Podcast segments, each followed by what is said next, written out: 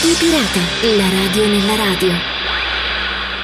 Ed eccoci pronti ad un nuovo arrembaggio di Radio Pirata, la radio nella radio. Ben ritrovati, io sono Gabriele Barbi, come sempre vi parlo di radio quest'oggi con dei temi anche un po' diversi dal solito, perché ci occuperemo di radio e natura, ma torneremo anche sulla radio più tradizionale, perché Radio Asadi torna sulle onde medie e si pensa anche ad un progetto nuovo, La Voce della Russia Libera. Daremo uno sguardo in libreria anche questa settimana, una segnalazione per un libro molto interessante intitolato Interferenze, memorie di un radioascoltatore. Un argomento secondo me molto interessante e molto affascinante in apertura di questa puntata di Radio Pirata, la radio nella radio, è la radio e la natura. Ci sono gli approfondimenti su questo argomento sul sito laradionellescuole.eu. All'ascolto di Radio Natura. Cosa significa? Significa intanto intendere un po' la radio in modo diverso da come siamo abituati ad intenderla e la possibilità di ascoltare cose naturali che di solito vengono anche classificate come disturbi, ma piano piano cercherò di spiegarvi, grazie a questo articolo pubblicato sul sito, di cosa si tratta. Prende il via proprio con questo argomento il primo di un nuovo gruppo di progetti pilota per le scuole superiori. Sul sito si trova un'interessante introduzione ai segnali radio di origine naturale, ai fenomeni fisici che sono alla base della loro origine, al modo in cui è possibile riceverli e studiarli. E ne scrive con grande competenza Renato Romero, IK1QFK, questa è la sua sigla radioamatoriale. Nel pensiero comune, quando si parla di onde radio, tipicamente ci si riferisce a segnali prodotti in modo artificiale, dove abbiamo un dispositivo che li genera e uno che li riceve. Fin qui tutto ok.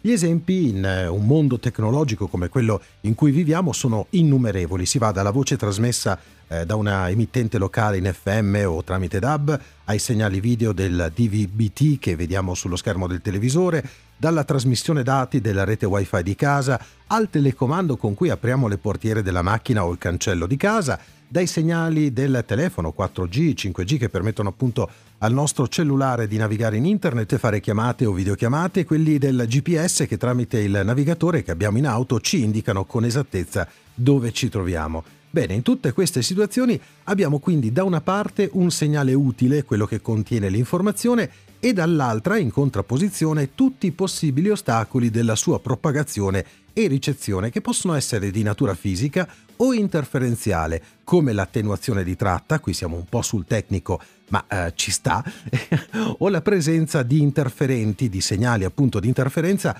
da parte di comunicazioni, oppure il rumore di fondo naturale. Queste sono le onde radio che tutti noi conosciamo e con cui siamo abituati a convivere quotidianamente, anche se spesso ovviamente non ci chiediamo il perché e il per come di come funziona questa cosa, ma il mondo dei radioamatori e questo progetto ci possono dare una mano appunto per capire come funziona questo meccanismo. Quello che viene descritto nell'articolo è invece una radio al contrario per come tipicamente la si conosce. Quello che può interferire disturbando una comunicazione tradizionale, come ad esempio una tempesta solare o le scariche elettriche che si generano durante un temporale, qui diventa il soggetto dello studio. Stiamo parlando dei segnali radio di origine naturale, che sono uno strumento potentissimo che la natura ci mette a disposizione per osservare e capire meglio l'ambiente fisico che ci circonda. Con Radio Natura si definisce dunque tutto quell'insieme di segnali radio che hanno sì origine da fenomeni naturali, ma che avvengono in tempo reale sul nostro pianeta o nella ionosfera o nella magnetosfera che lo circonda. Anche qui, come per la radioastronomia, non si parla quindi di trasmissione di contenuti, ma della voce diretta nello spettro radio di alcuni fenomeni fisici.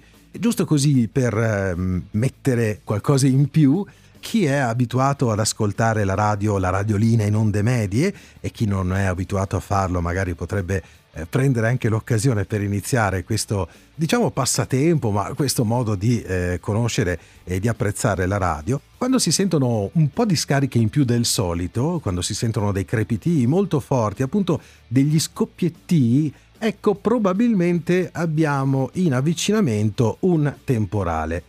La prima sorgente di radiosegnali di questo tipo sono appunto i fulmini. Le trasmissioni in onde medie in Italia sono cessate l'anno scorso nel 2022, evento molto triste che abbiamo seguito con lo spegnimento delle onde medie della RAI, ma va detto che comunque ci sono anche degli altri operatori privati che cercano appunto di trasmettere in questa porzione di frequenza.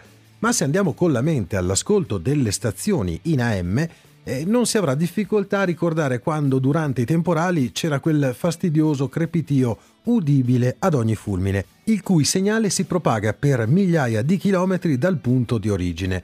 Anche l'attività solare può essere all'origine di fenomeni come le aurore boreali, che a loro volta innescano altri fenomeni fisici che producono appunto radiosegnali.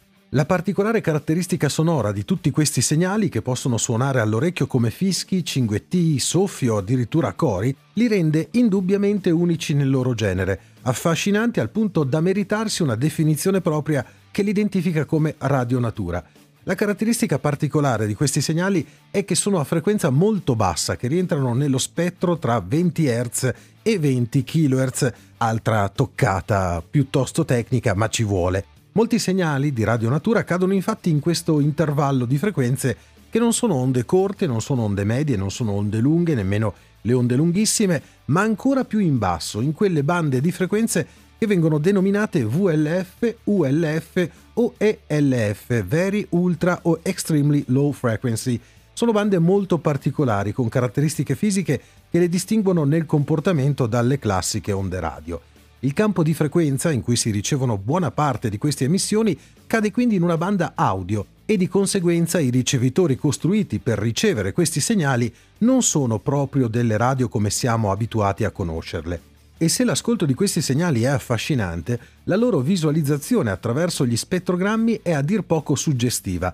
Lo spettrogramma, questo va spiegato, è una tecnica di analisi dove viene mostrata l'evoluzione dello spettro in funzione del tempo, detto anche comunemente FFT o Waterfall Display.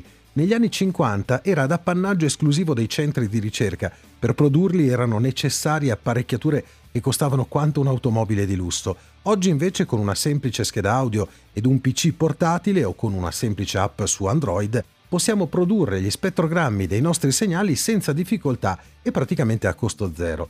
L'attività di Radio Natura non è molto diffusa. Uno dei motivi è che non ci sono ricevitori commerciali acquistabili prodotti da grandi marchi che solitamente fanno radio per i radioamatori. Le aziende che producono questo tipo di apparecchiature lo fanno per il campo professionale e questi dispositivi hanno caratteristiche molto spinte e di conseguenza anche costi molto elevati. Solitamente quindi chi fa questo tipo di attività per passione si autocostruisce i ricevitori. Ci sono anche dei gruppi di ricerca che promuovono questa attività, come ad esempio l'americano Inspire Group, costola educational della NASA, che danno anche la possibilità di acquistare un ricevitore in scatola di montaggio e poterlo appunto montare in casa. Magari chi non ha dimestichezza con il saldatore si può fare aiutare, guarda caso, da un radioamatore. In questo caso comunque tutte le informazioni le potete reperire sul sito che è TheInspireProject.org. Vi è però un altro ostacolo che ha impedito la diffusione di questa interessante attività, posta sul confine tra passione per la radio e ricerca scientifica vera e propria, ovvero la loro ricezione viene completamente offuscata dai disturbi provocati dalla rete elettrica e dal funzionamento dell'apparecchiatura ad essa collegata. Quindi i tentativi vanno fatti in aree lontane da questi disturbi. Giusto così per fare un po' di promo alla mia zona, devo dire che un bosco in montagna può essere sicuramente un interessante luogo per approfondire e per realizzare questi esperimenti. Tutti i particolari di questo affascinante mondo li trovate sugli approfondimenti al sito laradionellescuole.eu e ulteriori approfondimenti su un altro sito www.vlf.it. E a questo punto non mi resta altro che augurarvi un buon naturale ascolto. E a questo punto su Radio Pirata, la radio nella radio, torniamo su bande di radio un po' più tradizionali. La pagina Facebook della francese Radio Magazine aggiorna in merito alla delicata questione dell'informazione pluralista in Afghanistan e sulla situazione Russia-Ucraina. Radio Asadi torna sulle onde medie. Conosciuta come Radio Free Afghanistan, Radio Asadi ha appena festeggiato il suo 21° compleanno ed è il servizio dari e pashto di Radio Free Europe Radio Liberty. Questa sezione dell'USAGM diffonde i suoi programmi dalla sede di Radio Free Europe di Praga. In seguito all'acquisizione dei talebani aveva chiuso il suo ufficio di Kabul nell'agosto del 2021. Nel 2002 l'Afghanistan e gli Stati Uniti firmarono un accordo per l'uso di un trasmettitore ad onde medie da 400 kW sui 1296 kHz. Gli Stati Uniti si erano impegnati a ripristinare l'installazione di impianti radio-tv vicino a Kabul, sito di trasmissione che era stato chiuso in seguito ad un bombardamento dell'esercito americano. L'accordo è stato modificato nel 2006. L'Afghanistan stava concedendo agli Stati Uniti il diritto di costruire, installare e gestire un impianto di trasmissioni radio ad onde medie nelle vicinanze di Tani Coast e di altre emittenti FM. L'installazione in onde medie da 200 kW a 621 kHz a Coast ha iniziato le sue trasmissioni nel marzo 2010. Lo scopo di questa seconda emittente era principalmente servire il Pakistan. Mentre gli Stati Uniti si sono ritirati dall'Afghanistan, i negoziati con i talebani hanno permesso alle emittenti di continuare a trasmettere. Il 1 dicembre 2022 il governo afghano, guidato dai talebani, ha rimosso tutte le trasmissioni da Voice of America a Radio Asadi in FM e AM. Abdul Haq Hamad, capo del Ministero dell'Informazione del governo guidato dai talebani, aveva giustificato lo stop per mancanza di rispetto dei principi giornalistici e della trasmissione unilaterale da parte dei media indipendenti finanziati dagli Stati Uniti. A partire dal 18 gennaio 2023 la stazione trasmetterà ora su 1296 kHz dal centro di emissione di Dushabe in Tagikistan. Oltre a questa trasmissione notturna, l'USAGM ha aumentato anche la presenza delle sue trasmissioni ad onde corte e garantisce anche una maggiore presenza sui social media e sulle app. Ebbene sì, lo sapete, insomma, qui su Radio Pirata, la radio nella radio, spesso e volentieri si parla anche di onde medie e di onde corte, nonostante per molti siano definite desuete e ormai inutilizzabili. In realtà ci accorgiamo che in certe zone e per certe situazioni sono i sistemi che davvero riescono ad arrivare alle persone, ovviamente munite di apparecchi riceventi, di ricevitori in grado di captare questi segnali. E diciamo che dopo lo spauracchio degli scorsi giorni sui server di mezza Europa, queste trasmissioni tanto desuete sinceramente non riesco a definirle. Ma occupiamoci a questo punto di un'idea, Voce della Russia Libera.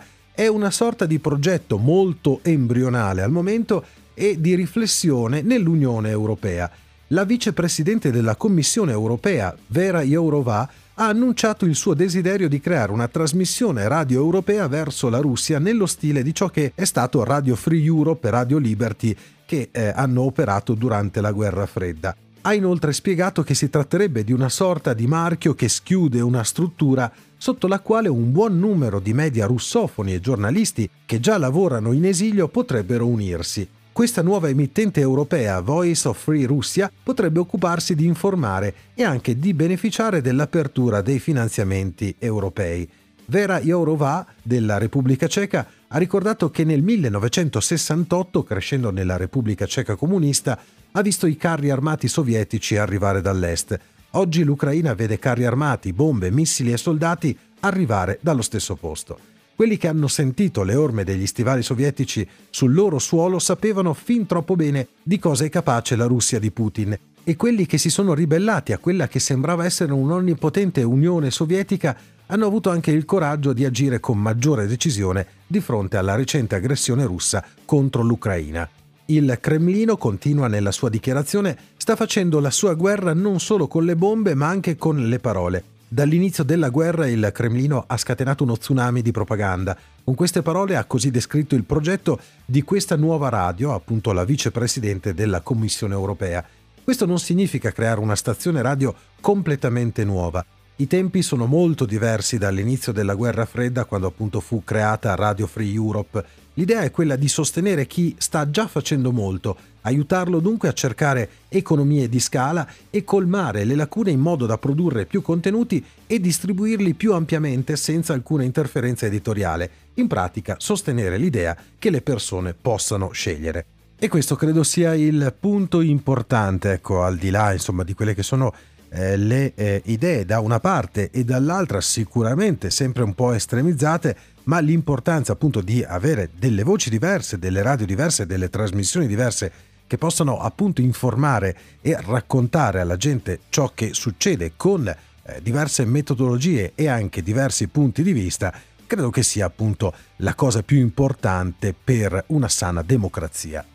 E torniamo in libreria qui su Radio Pirata, la radio nella radio. Sapete che ogni tanto vi segnalo anche qualche libro, e questa volta è stato un post su Facebook di Manfredi Vinassa De Regni che segnala l'uscita di un libro che ha tutte le carte in regola per essere molto interessante per gli appassionati di radioascolto e anche per approfondire questa nostra stupenda passione.